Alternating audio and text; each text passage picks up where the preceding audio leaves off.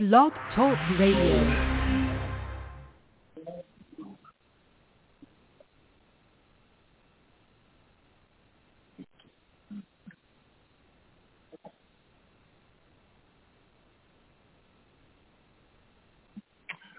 All right, let's take our song book this morning. I might find me one. Where'd it go? My song book went. There it is me. I guess I did. right in front of me. That ain't a good start, is it? Number 78. Number 78. Let's stand together. Number 78.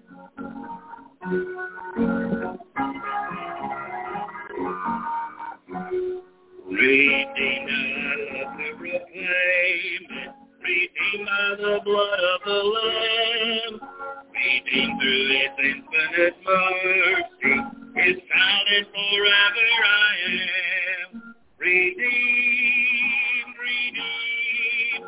Redeemed by the blood of the Lamb. Redeemed, redeemed. His child and forever I am. Redeemed and so happy in Jesus. No language my rapture can tell. I know that the light of His presence with me does continually dwell. Redeemed, redeemed, redeemed by the blood of the Lamb. Redeemed, redeemed, His child forever I am. I think of my blessed Redeemer. I think of Him all the day long. I sing for I cannot be silent. His love is the theme of my song. Redeem, redeemed, redeemed by the blood of the Lamb. Redeemed, redeemed, His child forever I am. I know I shall see in His beauty, the King in His law I delight. Who lovingly guardeth my footsteps and giveth me song in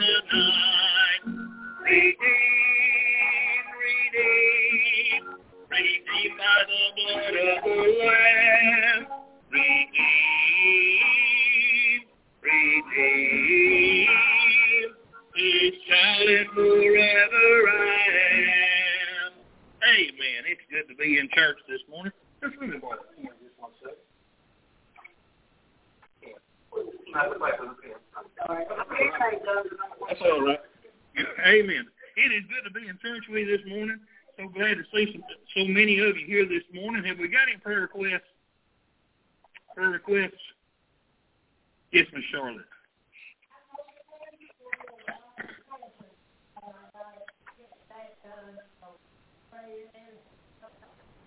Yes, ma'am. Sure will. Others. Prayer requests.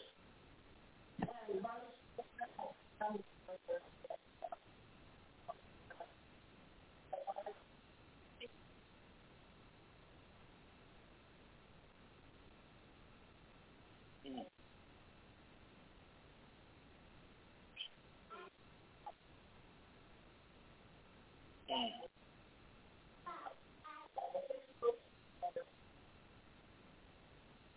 Mhm.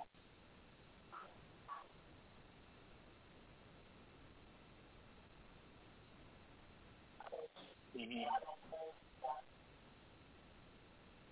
Okay, we'll lift her up in prayer and pray that they get some answers to that. and God gives her healing on that. Y'all please uh, be in prayer for uh, Brother James Shyrock. He uh, he was one of our men over at Paris when I was over at Faith Baptist Church, and Brother James served God alongside me about 12 years over there. God sent him to me at a time when I needed some help. I needed a mentor. I needed somebody who would kind of be my counterbalance, and and God sent uh, one of the most wonderful people I could have ever asked for. And I went and visited him this week. He's in the latter stages of Parkinson's, and he's skin and bones. But what a blessed soul he's been, and tremendous Christian. Y'all please pray for him as he he gets ready to cross over and for his family.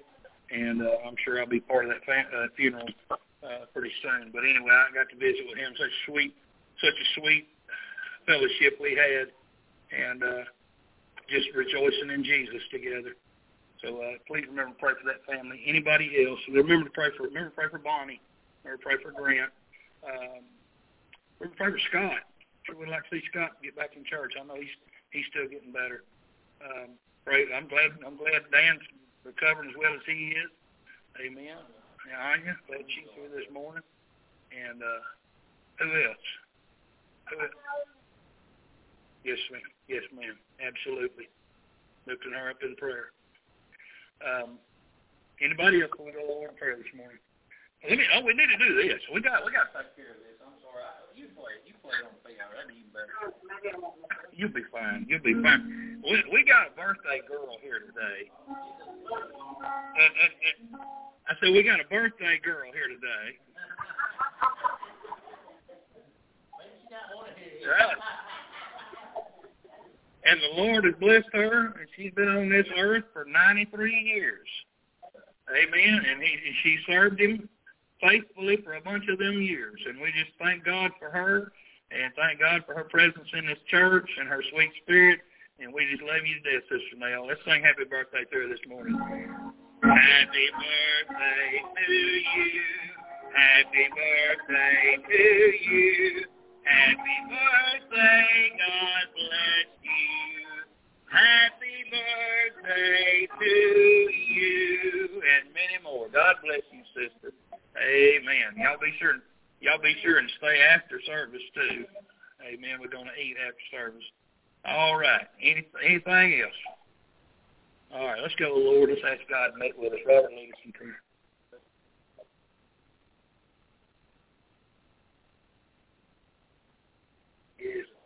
Amen. Amen. You be seated.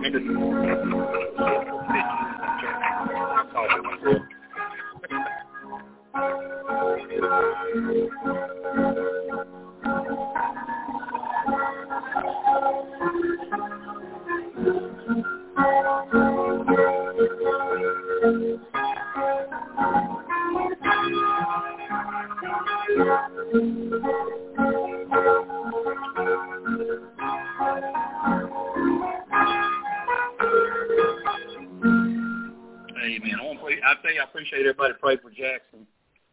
He's doing better and he's here this morning.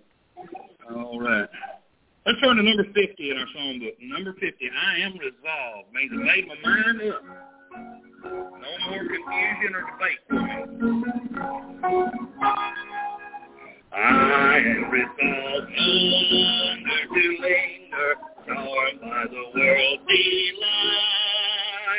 Things that are higher, things that are nobler, my sight. I will hasten to him, and free. Jesus, highest, I will come to thee. I am resolved to go to leaving my sin and strife. He is the true one, He is the just one, He has the words of life. I will hasten to Him, so glad and free. Jesus, greatest, highest, I will come to thee. I am resolved to follow the Savior, faithful what he saith, do what he liveth, he is the living way. I will to him, hasten so glad and free.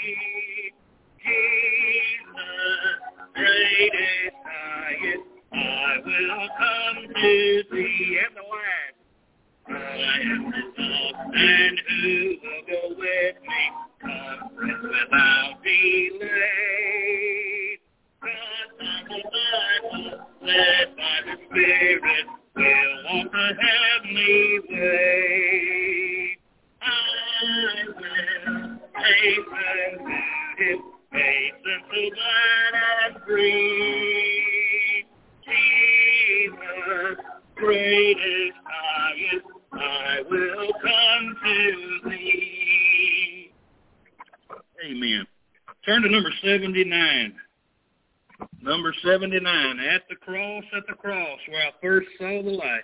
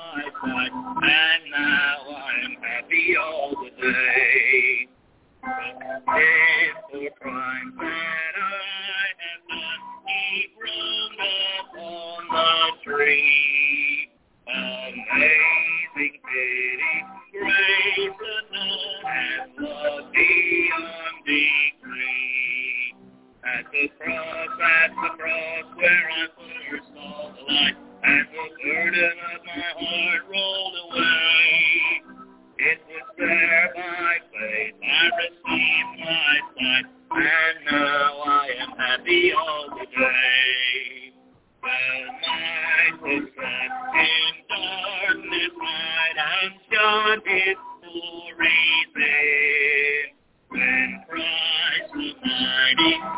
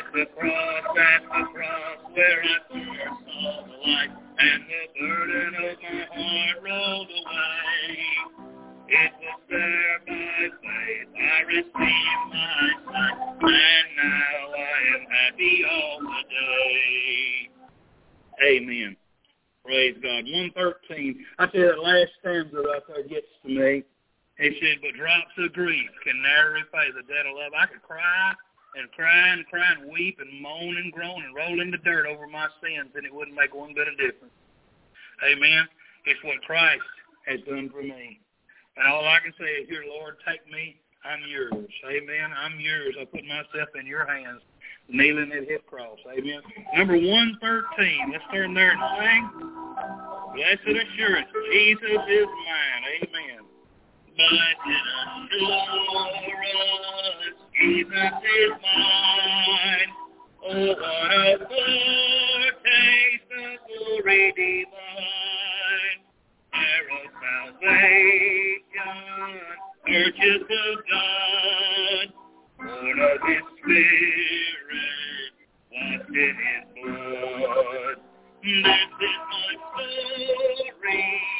This is my song, praising my Savior all the day long.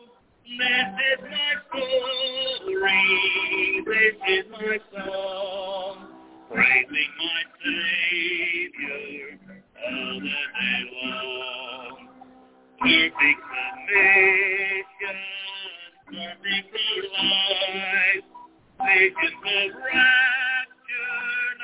work on my side.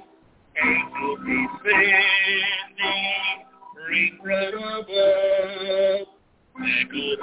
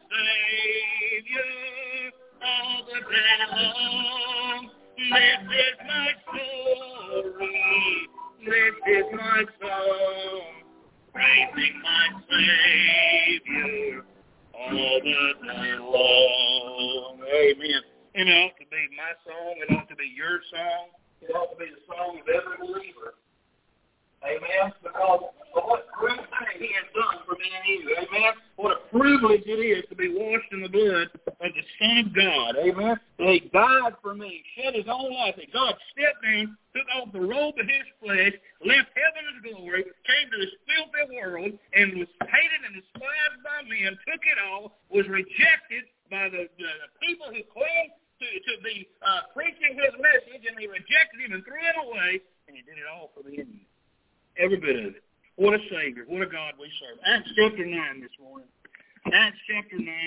I told Brother Byron last yesterday when I was talking to him on the phone, I said, Brother, I don't know what this message is going to wind up being, but it'll be something. Amen. This has been a wild week. I have spent my week running back and forth between doctor's offices and hospitals and emergency rooms, and uh, just it has not been a normal week, but God is good. And I want to do something this morning. We're going to talk this morning Acts chapter 9, we're going to talk about the Apostle Paul, and we're going to talk about his conversion, but we're going to, we're going to, it's going to kind of be a, I don't know if it's necessarily going to be a Sunday morning sermon that you're accustomed to. This is going to be a little bit of teaching in this because I really feel like it's essential that we understand some things about how God works and how God went from the Old Testament and the law to the age of grace where we are today and how all these things transpired and how it shifted. And that's what we're going to look at this morning as the, as the gospel moved over to the Gentiles and over to the apostle of the Gentiles, the apostle Paul. So let's look at this morning. I want you to take your Bible to Acts chapter 9, and we're going to read verses 1 through 19. We're going to pray, and then we're going to get into the Word of God, and we're going to ask God to lead us this morning as we do. Let's read chapter 9, a book of Acts, verse 1. And Saul, yet breathing out threatenings and slaughter against the disciples of the Lord, went unto the high priest, and desired of him letters to Damascus, to the synagogues, that if he found any of this way, whether they were men or women, he might bring them bound unto Jerusalem. And as he journeyed, he came near Damascus, and suddenly there shined round about him a light from heaven. And he fell to the earth and heard a voice saying unto him, Saul, Saul, why persecutest thou me? And he said, Who art thou, Lord? And the Lord said, I am Jesus, whom thou persecutest. It is hard for thee to kick against the pricks. And he, trembling and astonished, said, Lord, what wilt thou have me to do? And the Lord said unto him, Arise, and go into the city, and it shall be told thee what thou must do. And the men which journeyed with him, speechless, hearing a voice, but seeing no man. And Saul arose from the earth, and when his eyes were opened, he saw no man. But they led him by the hand and brought him into Damascus. And he was three days without sight, neither did eat nor drink. And there was a certain disciple at Damascus named Ananias. And to him that said the Lord in a vision, Ananias, and he said, Behold, I'm here, Lord.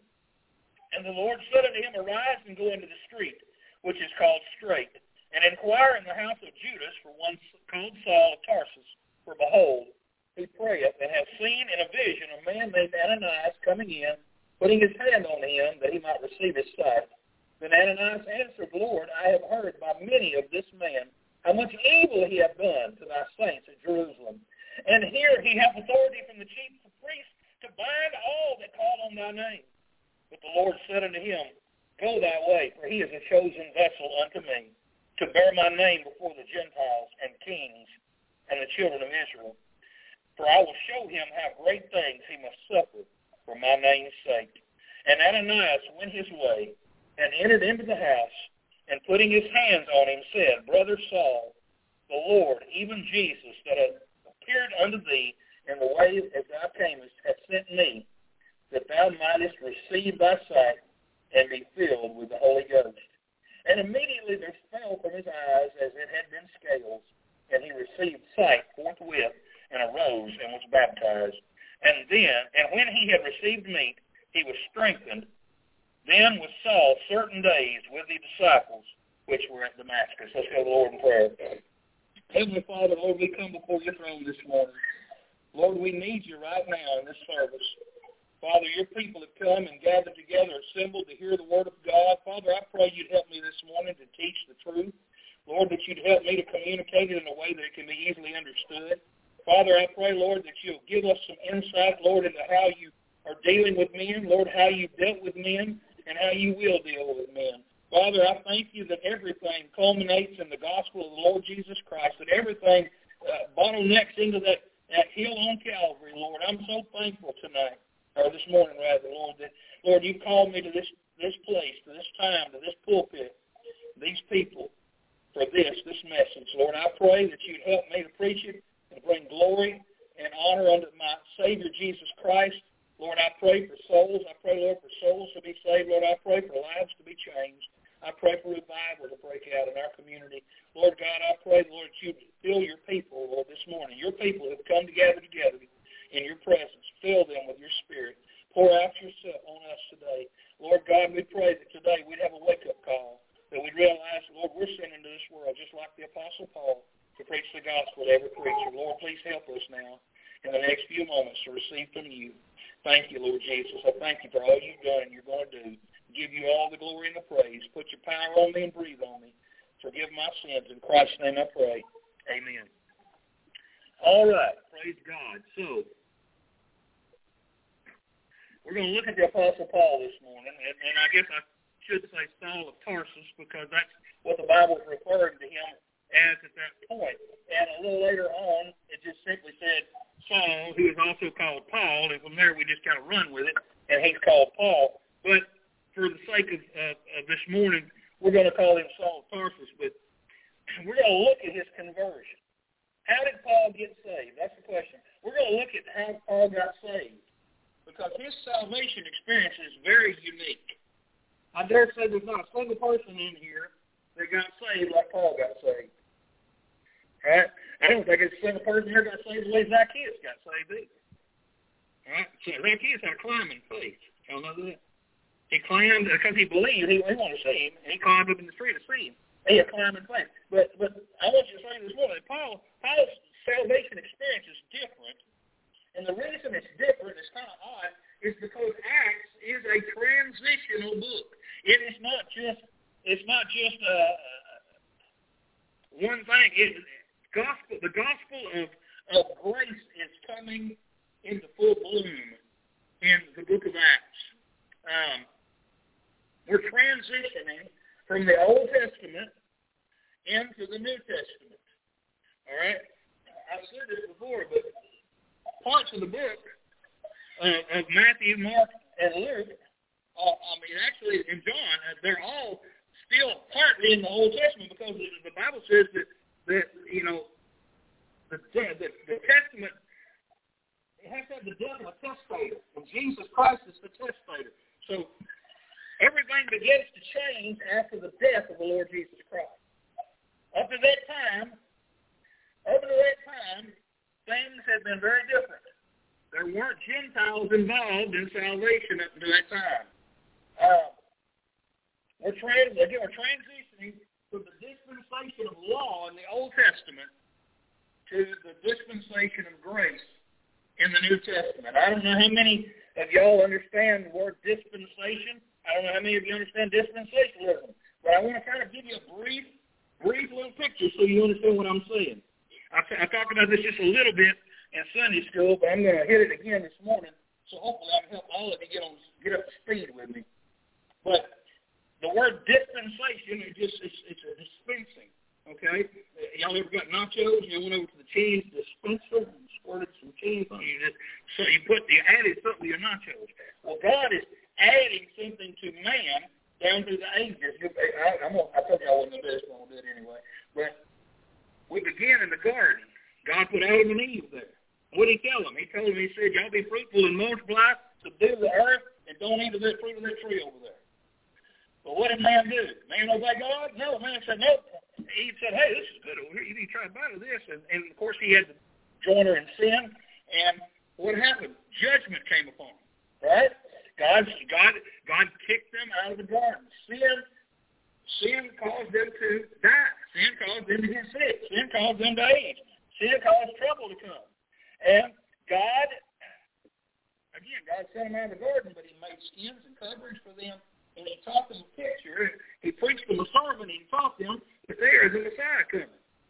And that picture of that blood was a picture of the blood of the Lamb that would be shed for them, and they knew that somewhere down the line that God was going to send a Redeemer. All right? So that's the first dispensation of innocence. Then you come to the second one, the dispensation of conscience, outside the garden. God told, what did God tell him? God told him just four seven to do well. Okay? To to come to God by sacrifice and to walk with him. He told him that in Genesis five twenty four. He told him to live in accordance with conscience. That's over Romans two, thirteen through fifteen. So they they were to do things a little different. God gave them a different dispensation. What happened? Wicked, wicked, wicked, wicked, wicked. He got all the way down to Noah. And God decides, I'm going to destroy the earth. Judgment comes upon the earth. But what does God do? He saves a remnant. He saves a remnant in that ark. And that ark is a picture of the Lord Jesus Christ. He's saved. God shut the door there, closed up inside of it, and they're safe. In the midst of that judgment, they're safe completely. All right? Then we come to the third. We come to human government. After the flood, they got off the ark, and it was Noah and, and Shem, Ham, and Japheth, and, and God, what did God tell them to do there? God told them, said, be fruitful, spread out, and fill up the earth. That's what he told them. Uh, and they said, well, animals can be eaten now. Things began to change. Uh, capital punishment was introduced. Uh, but what happened? Did man do what God told them? Did they spread out and fall on the earth? No, they pulled together in the cities, and they began to build the Tower of Babel. They want to build a tower to God. Well, what they want to do, they're following after Satan. They want to be like the Most High. So they're going to build the tower to God. But what does God do? God judges them again, and God scatters them, changes their language, and scatters them into all the world. Then we got the fourth dispensation, the dispensation of promise. God appeared to Abraham, called him out. How do you? I make a day. I make uh, uh, people like the stars in the sky. All right, what did he tell him? He said, you need to leave earth. You need to become a pilgrim. You need to you need to believe my promises. You need to accept the sign of circumcision. And what did Abraham do? Abraham went to Egypt. Uh, he had a baby born of a handmaid because he didn't believe God the promises. Him and him and his wife, if they got old, he said, uh, you know, I know God promised you all this stuff, but hey, she said, I'm 90 years old and you're you're 100 years old. It's obviously not going to work out, but let's let God's plan work out.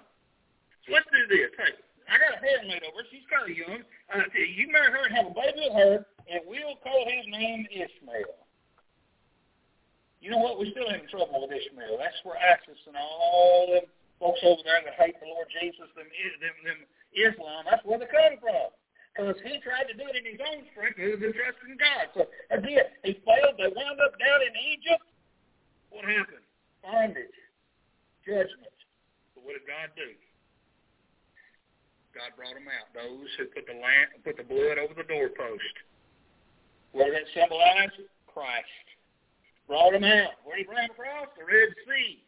This is the blood of Christ. Again, God saved them from that judgment. Then we come to the law. What Moses Moses went up on the on the on Mount Sinai and he got the Ten Commandments. So God gave them the law, and uh, and he he gave them his moral law, and he gave them his dietary law, he gave them all the law, and they had a systematic uh, system of offerings, a sacrificial offering set up, and according to the law, that the law was never there to, for them to keep completely because they couldn't keep it. It was there to show them that they needed a Savior. Right? What happened? Israel turned aside to idolatry. Israel fell, and then Christ came. Christ came. Did they accept him? No, they rejected him. So right then and there, boom, God said, okay, I'm going to send the gospel to the Gentiles. And that's where we find ourselves. So we're right in between the law and, the, and, and grace. We're right in between. So things are shifting around. All right. So that, that's why sometimes you read things and you say, hmm, that sounds a little odd. Well, it could be that he's not speaking to the Gentiles. It could be that God is still dealing with the Jews on something, and that's why you don't understand it, because it's not written specifically to you. Now, the Bible, everything in the Bible is for me, but everything in the Bible isn't to me. Okay? So we're tra- again we're transitioning, and like I said, God's dealt with a whole lot of people in a whole lot of ways down through the ages, and He's transitioning from law to the age of grace. So the gospel of the kingdom has been preached only to the Jews. What is that? That Christ is going to establish His kingdom on earth. If the Jews, and when Jesus had come, if the Jews had accepted Jesus, if they had all, if the nation of Israel had accepted Jesus as their Messiah, the millennial kingdom would have started right then. Christ would have sat on the throne of David. It would have begun right then, but they refused him. They rejected him. And that rejection, God gave them all the way up until the murder of Stephen. And when they when he rejected him, when they rejected him finally there, that's when God was done with the Jews for this time, for during the age of grace. Again, we're seeing the gospel shifting from the Jews to the Gentiles. And the preaching is is going to be no longer that. We're going to see very much of Peter, James, and John. They were the Jews going to the Jews. Peter's still involved in, in Acts as we move through, but he's not the, he's not the primary focus. The primary focus shifts over to the Apostle Paul. Acts, the book of Acts has 28 chapters. I don't know if y'all know that or not, but Acts has 28 chapters. And, and up until verse 7, we were focused on the Jews. We were focused on Peter and James and John. We were focused on what was happening there at Jerusalem. But in the first, in, in, in the first, well, right there in chapter 7, which he saw make his first entrance there. And then in chapter 8, which they saw consuming unto his death. So Saul is making his entrance into the book of Acts. So 1 through 7, again, primarily about the Jews, but chapter 7 forward all the way to, book, uh, to chapter 28, three quarters of the book of Acts is about the Apostle Paul and his ministry. So you see, God is shifting away from Jerusalem and the Jews, and he's shifting over to Paul, and he's going to go into Asia, Asia Minor. He's going to go in. He's going to go up up through uh, Turkey and the Ottoman Empire, go through all that stuff up in there and and he's going to be preaching the gospel. I know it wasn't all those things at that time, but that's where he's headed up through Turkey and on around to to uh, Italy in that direction. So three quarters of it, like I said, are about the, the ministry of Paul. So let's look at verse one, and let's read verses one and two of chapter nine. And Saul, yet breathing out threatenings and slaughter against the disciples of the Lord, went to the high priest and desired of him letters to Damascus to the synagogues, that if he found any of this way, where they were men or women, he might bring them bound to Jerusalem. So he was Saul was a very, very bad guy. I mean, a bad guy. He was a murderous on a murderous rampage. You've got to get your mind around his anger level. He was he said he was breathing out threatening everywhere he went. I'm going to kill these Christians. I'm going to kill them all. I'm going to kill everybody that believes on Jesus. And he said, I'll slaughter you. I'll, I'll cut you to pieces. He was I'll lock you up. I'll, he was threatening people everywhere. He was trying to get them to back off, recant, deny Christ, and it be over. He hated the Lord Jesus Christ. He hated everything about what Jesus had said.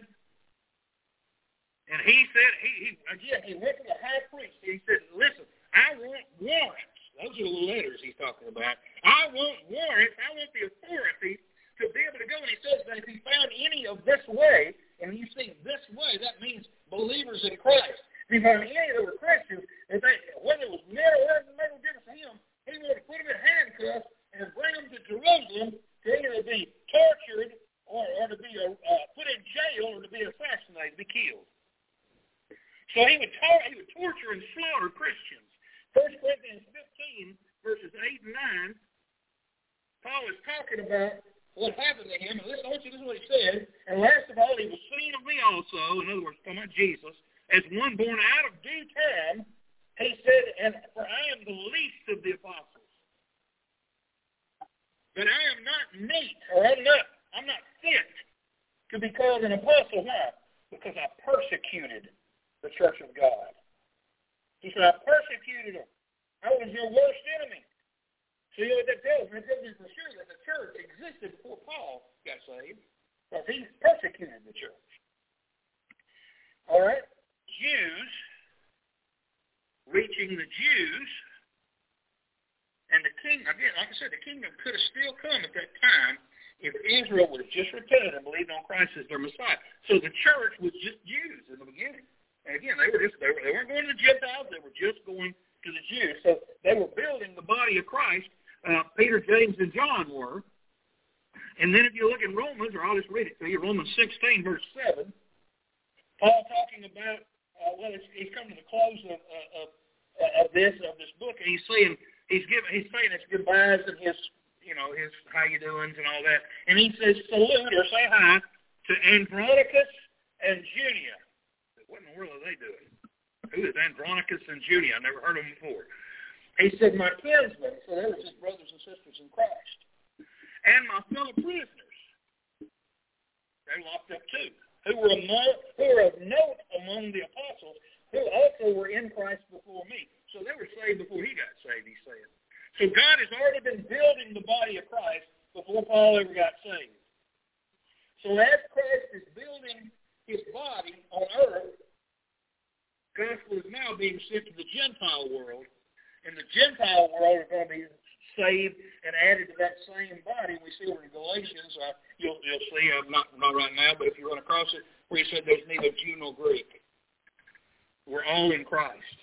So we're all part of that same body, whether the person is Jewish when they get saved or they're Gentile when they get saved. But as again, we're transitioning from the gospel of the kingdom.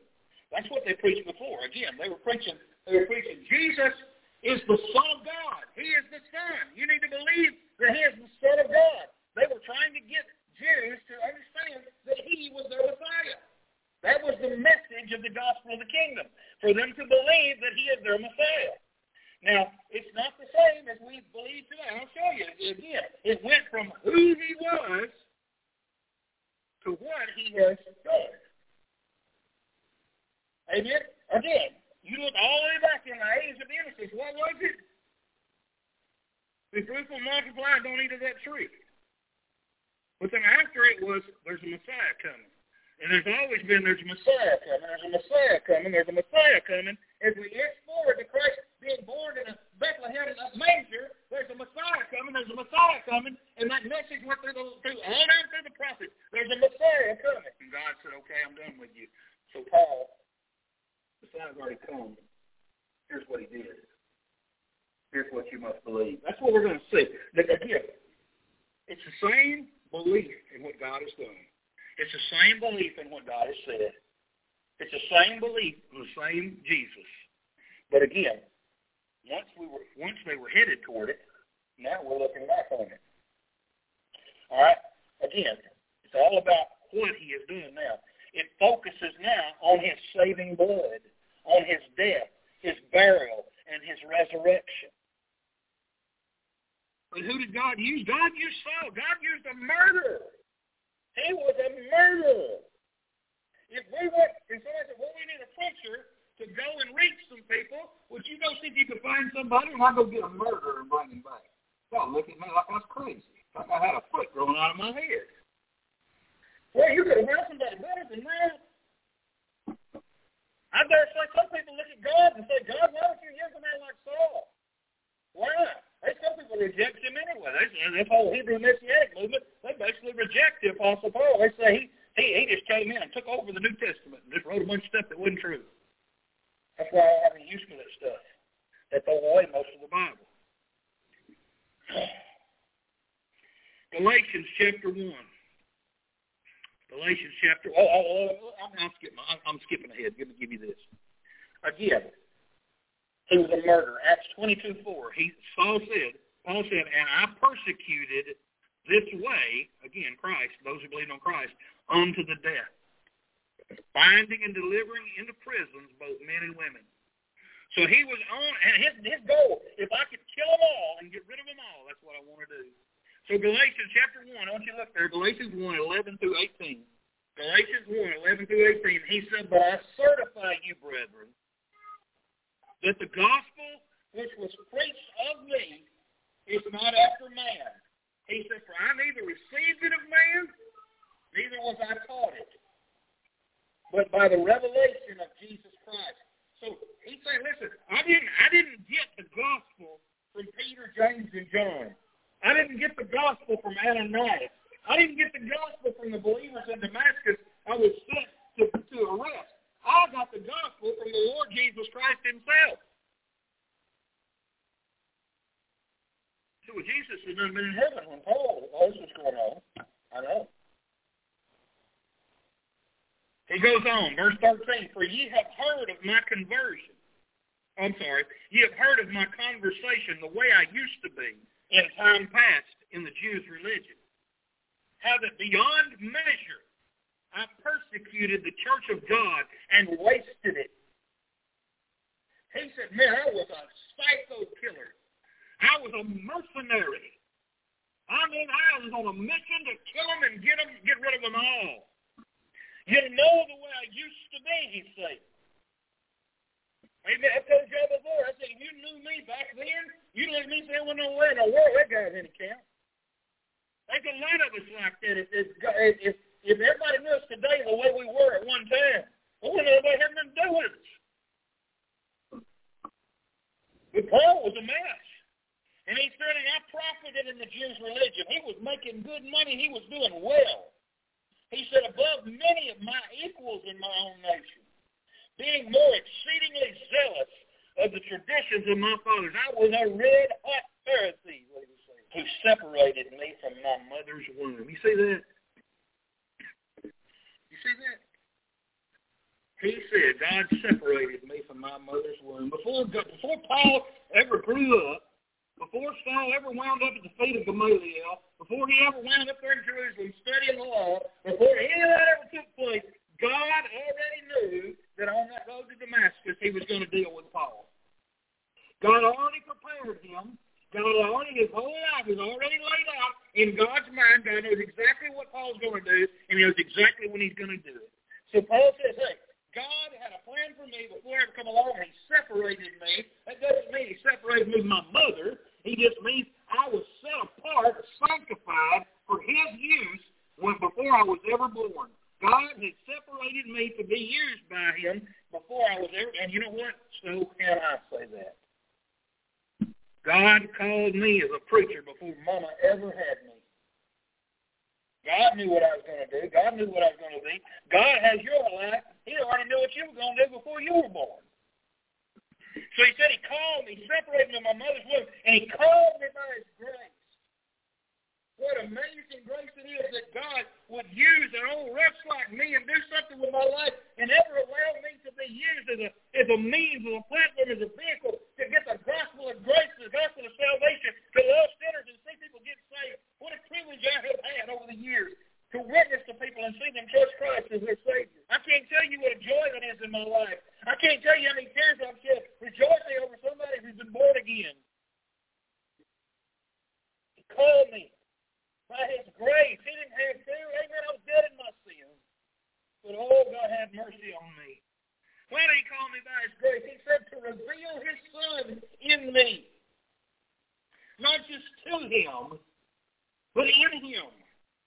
He will no longer be Paul, the arrogant killer who wanted to who wanted to destroy Christianity so that he could he he could uh, be bigger and badder and and, and, and more important and more, more wealthy. He didn't want that in prison. Just, I was cutting into his paycheck. You remember I told you about how how the, how the, the chief priest and all them, they were getting an uproar in Jerusalem because you got people getting saved in droves, and they were starting to question them. And, and, he said, I think they're really trying to put stop to this mess right now. He was trying to stamp out that fire. I mean, it was a, turning into a bonfire in Jerusalem. Started out just a few sparks, and they tried to they tried to get in there and freeze them and stomp it all out. But what they did, they spread it all over the world. You ever get in a wind trying to put out a fire, you stomp it, spread embers everywhere. That's exactly what happened with the gospel. he said, reveal his son in me. Why? Why did he want to reveal his son in him? He said that I might preach him among the heathen. He said, now listen, immediately I conferred not with flesh and blood. Again, he didn't talk to anybody else. He said, neither went I up to Jerusalem to them which were apostles before me, but I went into Arabia and returned again unto Damascus. And then after three years, I went up to Jerusalem to see Peter and abode with him 15 days. Again, Paul was a murderer, but God still used him to lead the Gentile church. You know, it's kind of interesting. Do you remember another guy who was a murderer that God used? His name was Moses. Remember he got out working with the, the, the Egyptians and, and, and got, got around the Hebrews and he realized, hey, I, them my people. And and he seen that Egyptian slay one of his Hebrew brothers, and they tried to kill that Egyptian. That's the reason he ended up getting kicked out of Egypt. Because Pharaoh was going to kill him. That's the reason he went. That's the reason he went down into the wilderness, the wilderness of sin, as it's called, and wandered out there for 40 years before he ever came back and led the children of Israel out.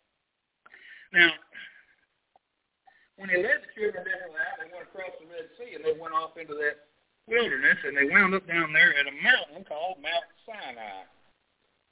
Mount Sinai is where God gave Moses the Ten Commandments. He went up on that Moses on that mountain all by himself, alone with God, and God spoke to Moses as he was his friend. All right, it's kind of interesting that Moses, the murderer, wound up in on Mount Sinai, hearing from God down there in that area. Well, when there, when when Paul left Damascus, guess where he went? He went down that same area and spent some time alone with God. And what did Christ do? Christ taught him what he wanted him to do.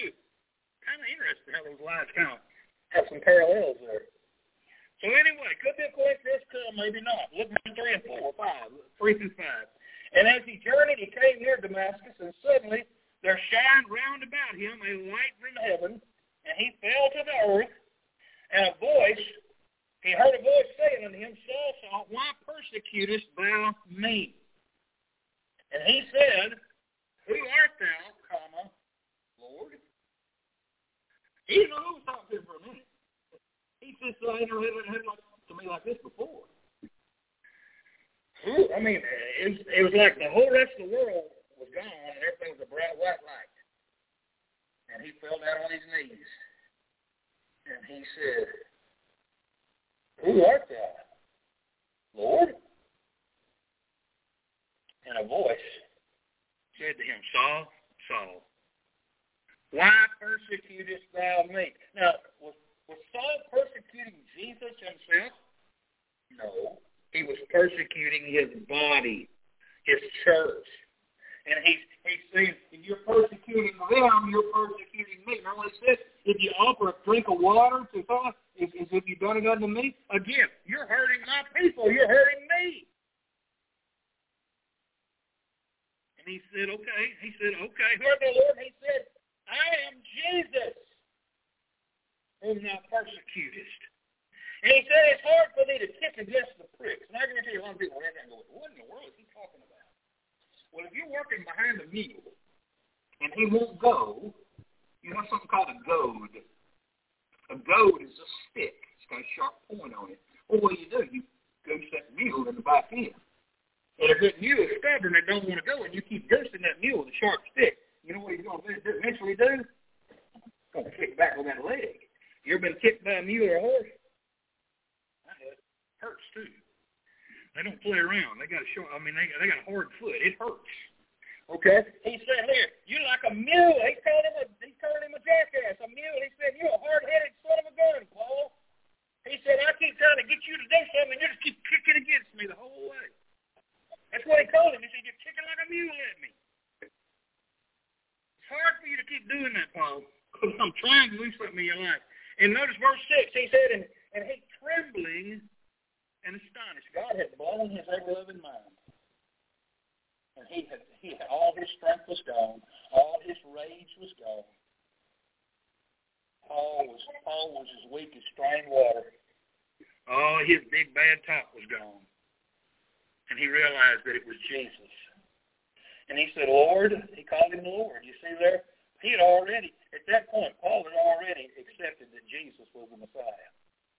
At that moment, Paul had already accepted that Jesus was the Messiah. And I want, I want you to understand something too. Paul got, Paul got saved in an interesting way because not only he, he was a Jew, you see. He was a Jew. And as a Jew, he accepted Jesus as the Messiah at that moment. But there's, but he also was there, and more likely was there at Calvary when Jesus was crucified. We don't know; it's not in the Bible, but, but he was certainly in Jerusalem. He was there at, stone, at stoning of Stephen. He knew all about what had happened in Jerusalem, and he more likely was there. He was more likely was one of them jeering at Jesus. He knew that Jesus had died on the cross. He knew that Jesus had rose again. He had heard that, he, and now he understands it. So number one, he understands he's Messiah, and number two, he understands what he did for him. So he got it both ways.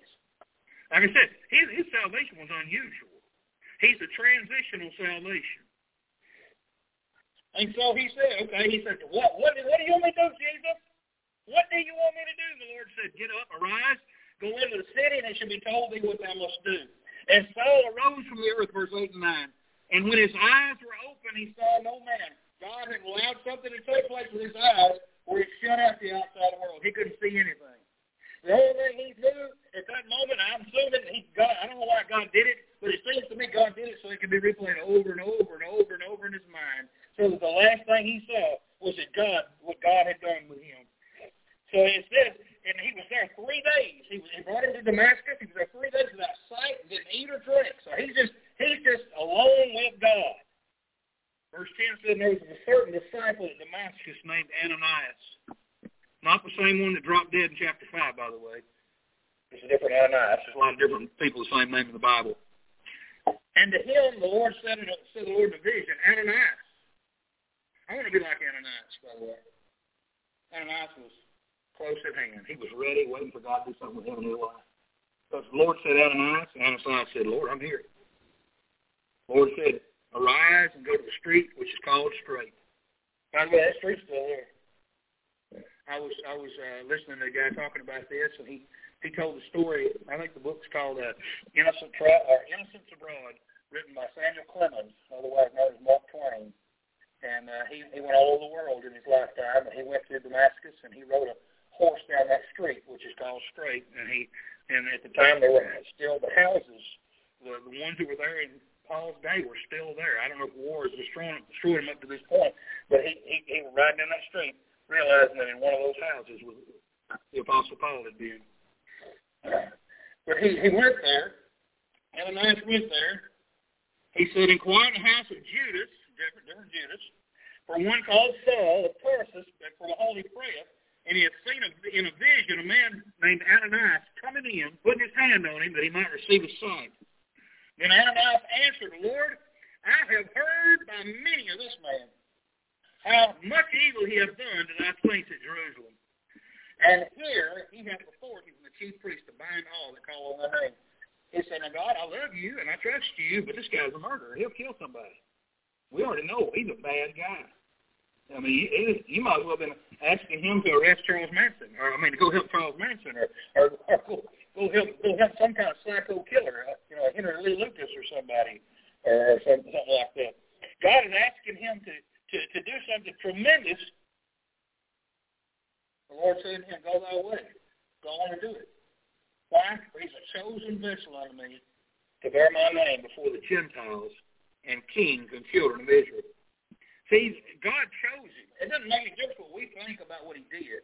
It doesn't, it doesn't, and people can look at somebody who's serving God and say, yeah, well, I remember when he used to do this and that and the other. Well, he ain't there no more. And Paul may have done this, that, and the other, but he ain't there no more. God, when God makes a change in a man, when God cleans a man up, quit looking at what you were. You look at what God wants you to do, what God will make you. All things are passed away. Behold, all things have become new. When a child of God as a child of God, forget what happened before. He's a chosen vessel, God said. He's a chosen vessel to reach the Gentiles. And he will, and he will, and he's there because, hey, I'm here. Amen? He reached them. Because, praise God, we're all here this morning, and as far as I know, everybody in here is a Gentile. I don't think we got any Jews in here. We did praise God, but I don't think anybody's Jew in here. We are all product of what Paul has done. God used Paul, and we're here. He was sent before kings, and we'll see that as he was as he as he went before kings, and he preached the gospel. And instead of pleading for his freedom, he preached Jesus to them. And he went and he preached to Israel. 1 Corinthians 15, verses 1 through 4. Turn over there in your Bible. 1 Corinthians 15, verses 1 through 4. Again, I said, the gospel emphasis went from the gospel of the kingdom to the gospel of grace. It went from Jesus is the Messiah to the death, burial, and resurrection of Jesus, and I'll show you that. 1 Corinthians 15, 1 through 4. Paul said, Moreover, brethren, I declare unto you the gospel which I preached unto you, which also ye have received, and wherein ye stand. So you believed it, and now you are saved by it, and by which ye are also are saved, if you keep in memory what I preached unto you, unless ye have believed in vain. What do you mean by that? He said, unless y'all just have empty believism. In other words, you thought just saying a prayer was going to save you. By the way, there's a lot of people out there. Let me just pause here because that's important that you hear what I'm about to say. There's a lot of people who said some words and I think they're going to heaven. You hear me? There's a lot of people. Somebody, somebody went to their doorstep, or somebody, somebody said, "Oh, hey, they need to be saved." So, hey, you pray this prayer. I, I, I, I, I go out this way one time, and blew my mind. Man, old kids pull up. Two, three, four, five, about nine kids pull out, jump out his van. All this work. He said, all right, how many of you want to heaven? Raise your hand. How many of you want to heaven? Raise your hand. All right, raise your hand. Pray this prayer. All right, let's all do it. Let me ask you a question. What did you say? You got to, and listen, I'm sorry, but you left out an important factor. You left out, number one, well, you left out two important factors. Number one, you left out the Word of God. Okay? The Word of God is what leads us to salvation. Number two, you forgot the you forgot the work of the Holy Ghost of God. That's what Paul's talking about. Unless you believed in, I mean, people can believe in vain. They believe, what they believe in? They believe in a prayer. Not, it's not faith in Christ and what He's done. It's faith that, that those magic words, hocus pocus, will go to heaven. A lot of people have false hope because they believed on some words rather than believing on the Son of God who takes away the sins of the world. Let me get back where I was at. He said, unless you believed in vain. He said, for I delivered, now listen, verse 3. For I delivered unto you first of all that which I also received. Now, who did he receive it from? He received it from Christ. How that Christ died for our sins according to the Scriptures. You remember after Jesus' resurrection, and he took those disciples and he took them aside and went and taught them all things pertaining to him throughout the Old Testament. That happened right before Peter, James, and John, all that came to Jerusalem, all those things began to take place. That time period, he taught them, Jesus took Paul and taught him. He taught him down there in that wilderness in Arabia. He said how that Christ died for our sins according to the Scriptures, and that he was buried, and that he rose again the third day according to the Scriptures. In Romans 6.16, Paul says it this way, the day when God shall judge the secrets of men by Jesus Christ according to my gospel. Now, you say, my gospel? Well, yeah, it was the gospel committed to him. Don't let that bother you. It's in the Bible. God put it there. Amen. He gave Paul the ministry to the Gentiles. For I will show him how great things he must suffer for my name's sake. The Apostle Paul is called suffer. Wonder why he had to suffer. Well, think about what he was doing before. Before Paul, he tortured people. He imprisoned people. And he killed people. He had waged war on the saints of God. Then he was saved, he became a casualty of his own war he started. Second Corinthians 11, 23 through 27. Are they ministers of Christ? I speak as a fool. I am more. In labors more abundant. Listen, in stripes above measure. He was beaten. 50, uh, 39 stripes saved, saved one. Five times. Five times he got that beating with a cat of nine tails. Five times he endured the beating Jesus got. In prisons more frequent. He locked up a lot. In death of, I mean, he, he was killed once and God raised him back up. Or the Jews five times. He said, I received 40 stripes, saved one. Three, three times, thrice, I was beaten with rods. That's like a big old stick where he took and just beat him to pulverize him with it. Once I was stoned. That's when he was dead. Thrice, three times, suffered a shipwreck, a day and night I've been in the deep. In journeyings often, I was always having to walk somewhere. In perils of waters, in perils of robbers, in perils of my own countrymen. The Jews were always after him, trying to kill him. In perils by the heathen, the, the, the Gentiles, people were trying to rob him, trying to murder him. In perils in the city, in perils in the wilderness, in the city, in the country, perils in the sea, perils amongst false brethren, in weariness, and painfulness, in watching often to know how going to make it, in hunger and thirst, and fastings often because they didn't have any food, in cold and nakedness. Man, he had a tough go, but they would go with things. Yeah. God brought. Listen, he caused. He caused all that pain and suffering. Well, see, you can run with the devil for a long time, but when you decide to finally turn around and go the other way and walk with Jesus, you're going to make the devil head on. And that's exactly what happened to Paul. He had to suffer. Why? Because he created the storm. Now he's got to walk right through let's back to our text. Verse 17 and 18. I know we're over, but we're almost there, and we got food waiting. and Ananias went his way and entered into the house, and putting his hands on him, said, Brother Saul, the Lord, even Jesus, that appeared unto thee in the way that thou, as thou camest, hath sent me that thou mightest receive thy sight and be filled with the Holy Ghost. And immediately there fell from his eyes as it had been scales, and he received sight forthwith and arose and was baptized. Why did he need to be filled with the Holy Ghost? Because God had called him to ministry, and you can't minister for God without the power of the Holy Ghost. And I'm telling you right now, there are Christians all over this town, Christians all over this state, all over this country, and all over this world who are trying to minister for God, trying to do things for God in their own strength, just like Abraham and Sarah tried to handle things in their own strength. It never works. You can't serve God in your own strength. You'll fail, fail, fail, fail, fail, and judgment will hit your life. You must get on your knees and judge yourself and say, I need you in every step I take. I need you in everything I do. I can't do a thing but fail without you, God. Pour out your Spirit on me. Use me. Cleanse my life and fill me and control me. That's what we must do. This whole book of Acts is about God saying, you've got to have the power of my Spirit or you can't do anything for me. Now we just read. I know I know I'm over, but just give me a few minutes so I get done. 17 and 18, we read that. I want you to turn to Acts 22. Turn over toward the end of the book. We're going to look there. We're going to compare this to where Paul goes into a little more detail, and I want you to understand. I want you, it's important. I want you to see these details. Acts 22, verses 3 and following. So Paul is going to give the same account of what happened. He said, I verily, a man, which am a Jew, born in Tarsus, a city of Cilicia, yet brought up in the city, up in this city, in Jerusalem, at the feet of Gamaliel, and taught according to the perfect manner of the law of the fathers, and was zealous toward God, as ye are all this day. And I persecuted this way unto the death, binding and delivering into prisons both men and women. As also the high priest doth bear me witness. He went to him to get the letters.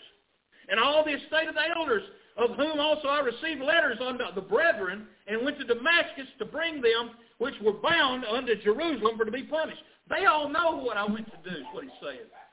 They gave me the letters.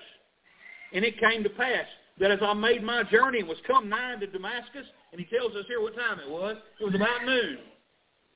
Suddenly there shone from heaven a great light around me, about me. He said, and I fell unto the ground, and I heard a voice saying to me, Saul, Saul, why persecutest thou me? And I answered and said, Who art thou, Lord? And he said unto me, I am Jesus of Nazareth. He said a little clearer there. I'm Jesus of Nazareth, whom thou persecutest. And they that were with me indeed saw the light and were afraid, but they heard not the voice of him that spoke to, spake to me. Now he said in the other passage that they heard the voice, but they didn't know what he said. So I kind of get this. Maybe it was kind of like on Charlie Brown's special when Charlie Brown's talking to his teacher, and she said. I maybe, maybe they just heard a noise, but they couldn't get it. I don't know if that's how it was, but I can only understand that they heard something.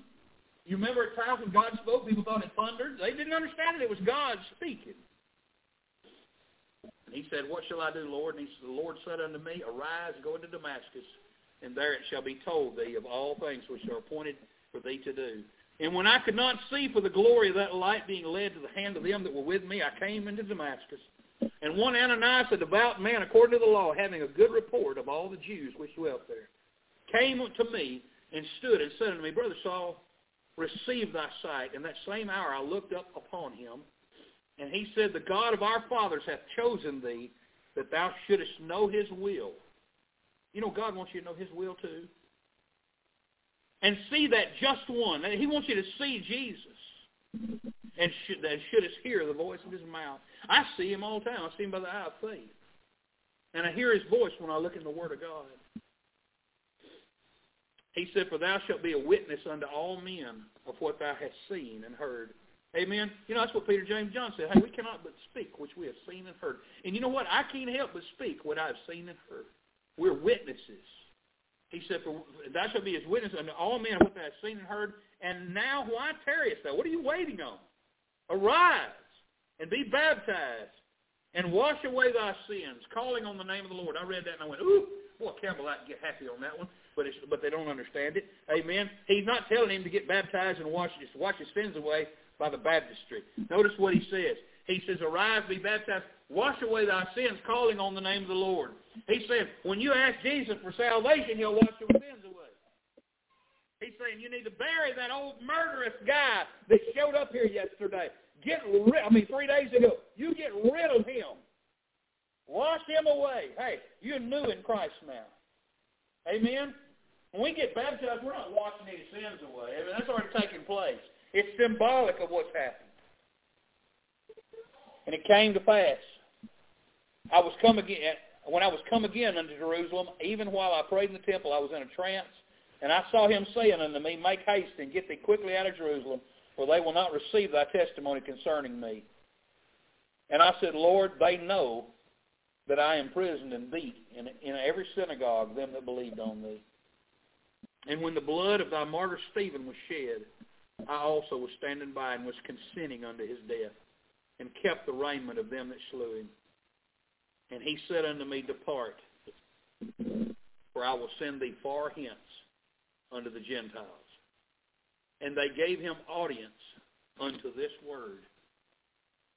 And when he said unto the Gentiles, then they lifted, these are Jews in Jerusalem, they lifted up their voice and said, Away with such a fellow from the earth. In other words, he needs to die. For it is not fit that he should live.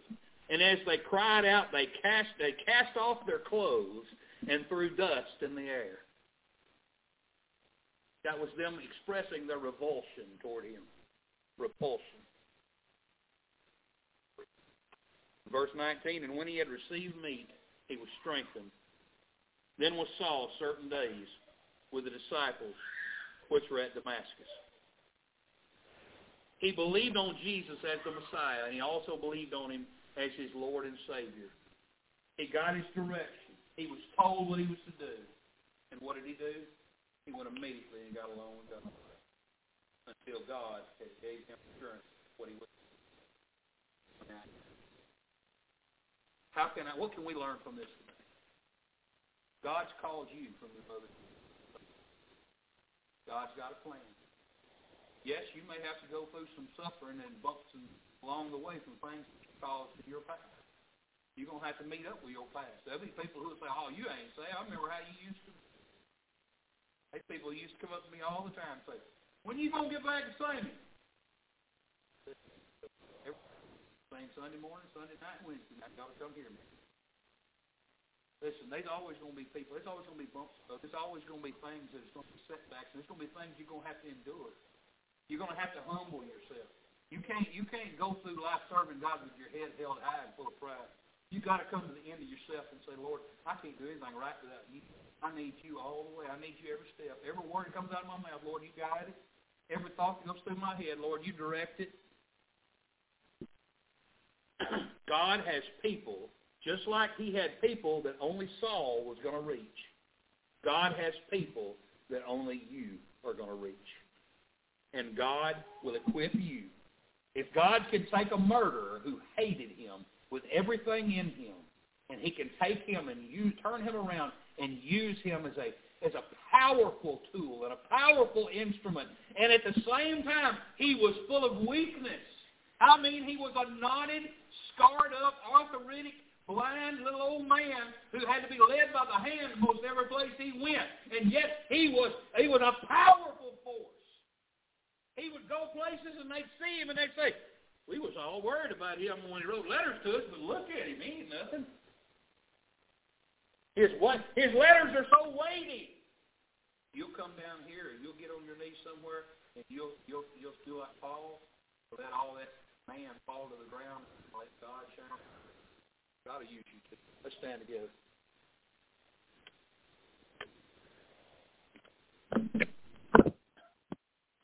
We're going to sing a song of invitation. 375. I know I've kept you a little long. I know we got food waiting on us back there, but I want to say to you this this morning, uh, this afternoon, whatever it is, if God has showed you something from this message, you do yourself and Him a great service if you cut yourself short because you're worried about somebody else or something.